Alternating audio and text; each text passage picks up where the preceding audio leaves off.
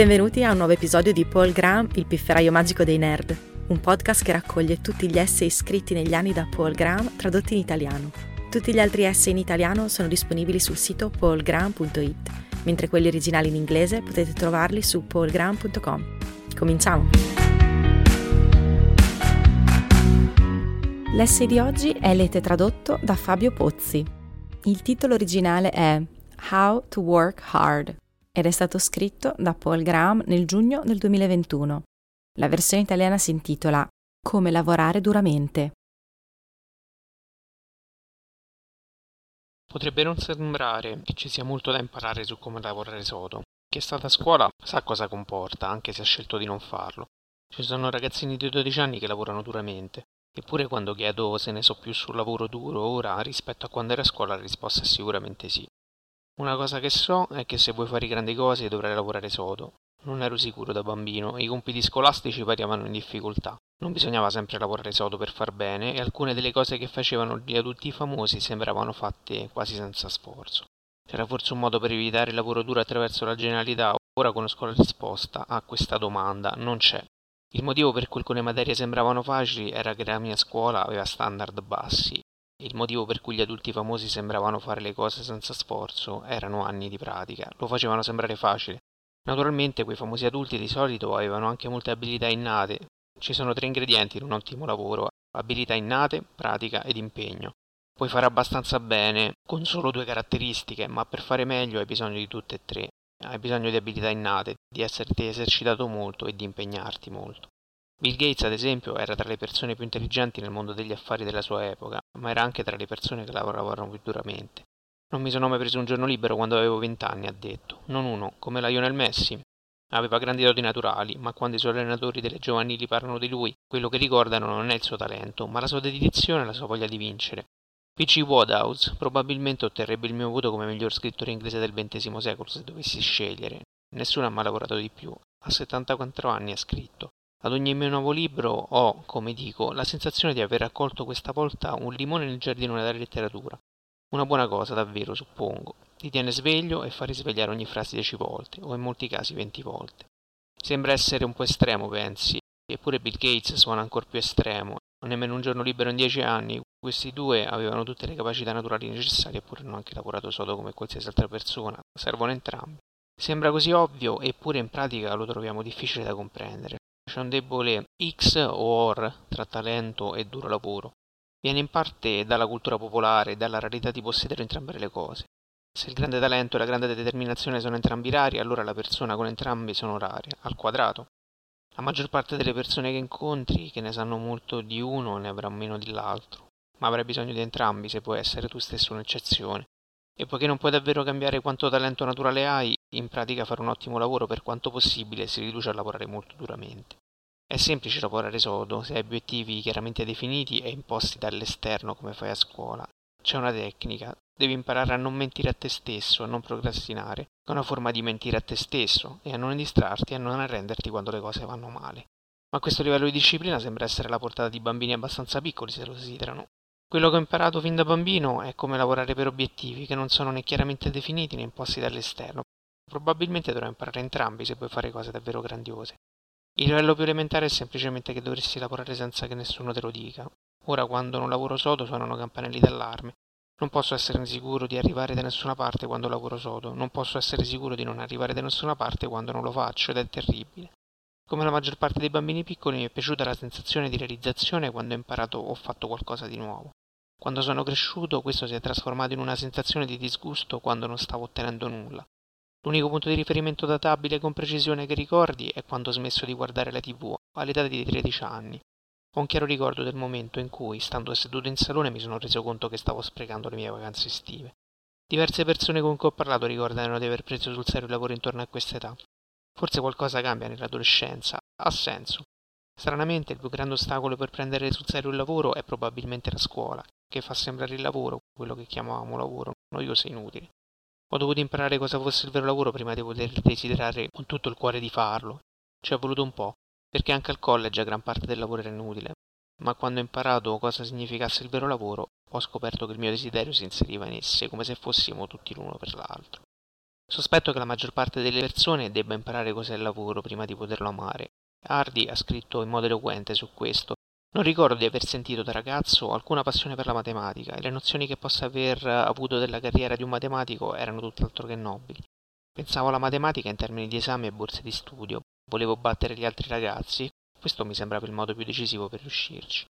Non ho imparato cosa fosse veramente la matematica fino a metà college, quando ho letto il corso d'analysis di Jordan. Non dimenticherò mai lo stupore con cui la seguì l'opera straordinaria, la prima fonte di ispirazione per tanti matematici della mia generazione, e imparai per la prima volta, mentre leggevo, cosa significasse realmente la matematica. Ci sono dei tipi distinti di falsità che devi imparare a scartare per capire cos'è il vero lavoro.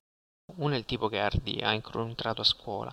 Le materie vengono distorte quando vengono adattate per essere insegnate ai bambini, e spesso così distorte da non assomigliare per niente al lavoro svolto da veri praticanti. L'altro tipo di falsità è insito in certi tipi di lavoro. Alcuni tipi di lavoro sono intrinsecamente fasulli o, nella migliore delle ipotesi, semplici impegni. C'è una sorta di solidità nel lavoro vero. Una volta che conosci la forma del vero lavoro, devi capire quante ore al giorno dedicarci. Non puoi risolvere questo problema semplicemente lavorando ogni ora di veglia, perché in molti tipi di lavoro c'è un punto oltre il quale la qualità del risultato inizierà a scendere. Tale limite varia a seconda del tipo di lavoro e della persona. Ho svolto diversi tipi di lavoro e i limiti erano diversi per ognuno. Il mio limite per i tipi più difficili di scrittura e programmazione è di circa 5 ore al giorno. Mentre quando ho gestito una startup avrei potuto lavorare tutto il tempo. L'ho fatto almeno per tre anni, se avessi continuato più a lungo avrei certamente avuto bisogno di una vacanza. L'unico modo per trovare il limite è attraversarlo. Coltiva una sensibilità per la qualità del lavoro che sta facendo e poi noterai se diminuisce perché sta lavorando troppo. L'onestà è fondamentale in questo caso, in entrambe le direzioni. Devi notare quando sei pigro, ma anche quando lavori troppo. E se pensi che ci sia qualcosa di ammirevole nel lavorare troppo, togliti quell'idea dalla testa. Non stai semplicemente ottenendo risultati peggiori, ma li ottieni perché ti stai mettendo in mostra, se non con le altre persone, almeno con te stesso. Trovare il limite del duro lavoro è un processo costante e continuo, non qualcosa che fai solo una volta. Sia la difficoltà del lavoro che delle tue capacità per svolgerlo possono variare di ora in ora e quindi devi giudicare costantemente quanto ti stai impegnando e quanto bene stai facendo. Tuttavia sforzarsi non significa obbligarsi costantemente a lavorare. Potrebbero esserci alcune persone che lo fanno, ma penso che la mia esperienza sia abbastanza tipica e devo spingermi al limite solo occasionalmente quando inizio un progetto o quando incontro una sorta di ostacolo. Questo è quando ad esempio rischio di procrastinare, ma una volta che inizio a spingere tendo ad andare avanti. Ciò che mi fa andare avanti dipende dal tipo di lavoro. Quando lavorare in via web ero spinto dalla paura di fallire, allora non procrastinavo nulla perché c'era sempre qualcosa che doveva essere fatto e se potevo mettere più distanza tra i miei concorrenti, perché aspettare? Considerare che ciò che mi spinge a scrivere saggi sono gli stessi difetti in essi. Tra un saggio e l'altro mi agito per diversi giorni, come un cane che gira in tondo mentre decide esattamente dove sdraiarsi ma una volta che ho iniziato uno non devo sforzarmi di lavorare perché c'è sempre qualche errore o omissione che mi spinge a migliorare. A volte faccio fatica a concentrarmi su argomenti importanti, molti problemi hanno un nocciolo duro al centro, circondato da cose più facili e bordi.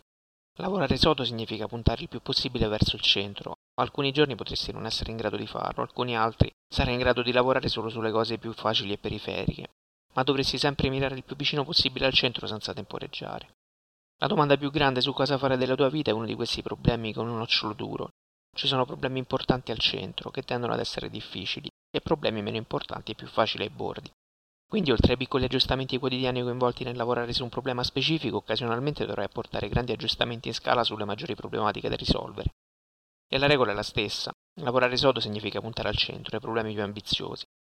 Per centro, però, intendo il centro vero e proprio, il consenso su quali siano i problemi più importanti è spesso errato, sia in generale che all'interno di campi specifici. Se non sei d'accordo e hai ragione, potrebbe rappresentare una preziosa opportunità per fare qualcosa di nuovo e concentrarti su problematiche e soluzioni ambiziose. I tipi di lavoro più ambiziosi di solito sono anche più difficili, ma anche se non dovresti negarlo, non dovresti nemmeno considerare le difficoltà come una guida infallibile nel decidere cosa fare. Se scopri un tipo di lavoro ambizioso, che è un affare nel senso che è più facile per te rispetto ad altre persone o per le capacità che hai o per qualche nuovo modo che hai trovato per affrontarlo, semplicemente perché sei più entusiasta, lavoraci sicuramente. Alcuni dei migliori lavori sono svolti da persone che trovano un modo semplice per fare qualcosa di difficile. Oltre a imparare il duro lavoro devi capire per quale tipo sei adatto. E questo non significa solo capire a quale tipologia corrispondono meglio le tue abilità naturali, non significa che sei alto due metri devi giocare a basket. Ciò per cui sei adatto dipende non solo dai tuoi talenti, ma forse anche di più dai tuoi interessi. un profondo interesse per un argomento fa sì che le persone lavorino più duramente di quanto possa fare qualsiasi forma di disciplina. Può essere più difficile scoprire i tuoi interessi che i talenti. Ci sono meno tipi di talento che interessi e iniziano a essere giudicati nella prima infanzia, mentre l'interesse per un argomento è una cosa sottile che potrebbe non maturare fino a vent'anni, o anche più tardi. L'argomento potrebbe anche non esistere prima. Inoltre ci sono alcuni potenti fonti di errore che devi imparare a comprendere. Sei davvero interessato a X o vuoi lavorarci perché fai un sacco di soldi, o perché altre persone riparano impressionate da te, o perché i tuoi genitori vogliono che tu lo faccia? La difficoltà di capire su cosa lavorare varia enormemente da persona a persona. Questa è una delle cose più importanti che ho imparato sul lavoro sin da quando ero bambino. Da bambino ho l'impressione che tutti abbiano una vocazione e tutto ciò che devono fare è capire di cosa si tratta. È così che funziona nei film e nelle biografie per bambini. A volte funziona così nella vita reale. Alcune persone capiscono cosa fare da bambini e lo fanno, come Mozart, ma altri come Newton passano irrequieti da un tipo di lavoro all'altro.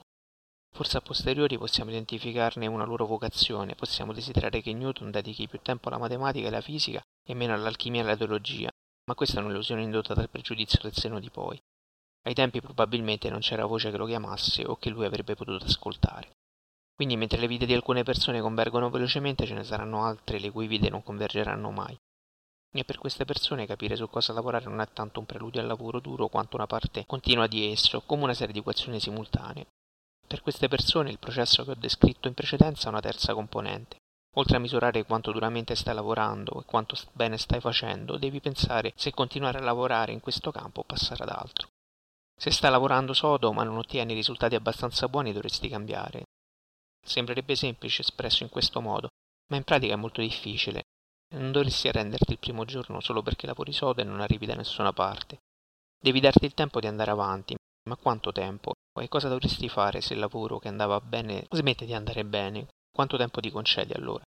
Cosa conta come buoni risultati? Può essere davvero difficile da decidere. Se stai esplorando un'area in cui pochi altri hanno lavorato, potresti anche non sapere quali sono i buoni risultati. La storia è piena di esempi di persone che hanno giudicato erroneamente l'importanza di ciò di cui stavano lavorando. Il miglior test per capire se vale la pena lavorare su qualcosa è se lo trovi interessante.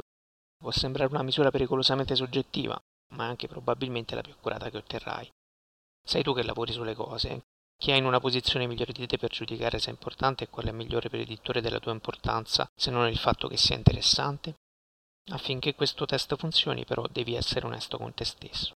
In effetti questa è la cosa più sorprendente dell'intera questione del lavorare sodo. Come tutte le cose, dipende dall'essere onesti con se stessi. Lavorare sodo è un sistema complicato e dinamico che deve essere regolato proprio in ogni punto. Devi capire la forma del vero lavoro, vedere chiaramente a quale sei più adatto, mirare il più vicino possibile al centro di esso. Capire bene sia di cosa sei capace che di come approcciarlo. Dedicarci quante più ore al giorno puoi senza danneggiare la qualità del risultato è una rete troppo complicata per essere ingannata, ma se sei onesto con te stesso e tenace assumerà automaticamente una forma ottimale e sarai produttivo come pochi. Grazie per aver ascoltato questa puntata di Paul Graham, il pifferaio magico dei nerd. Trovate tutti gli articoli di Paul Graham tradotti in italiano su paulgraham.it e gli originali in inglese su paulgraham.com.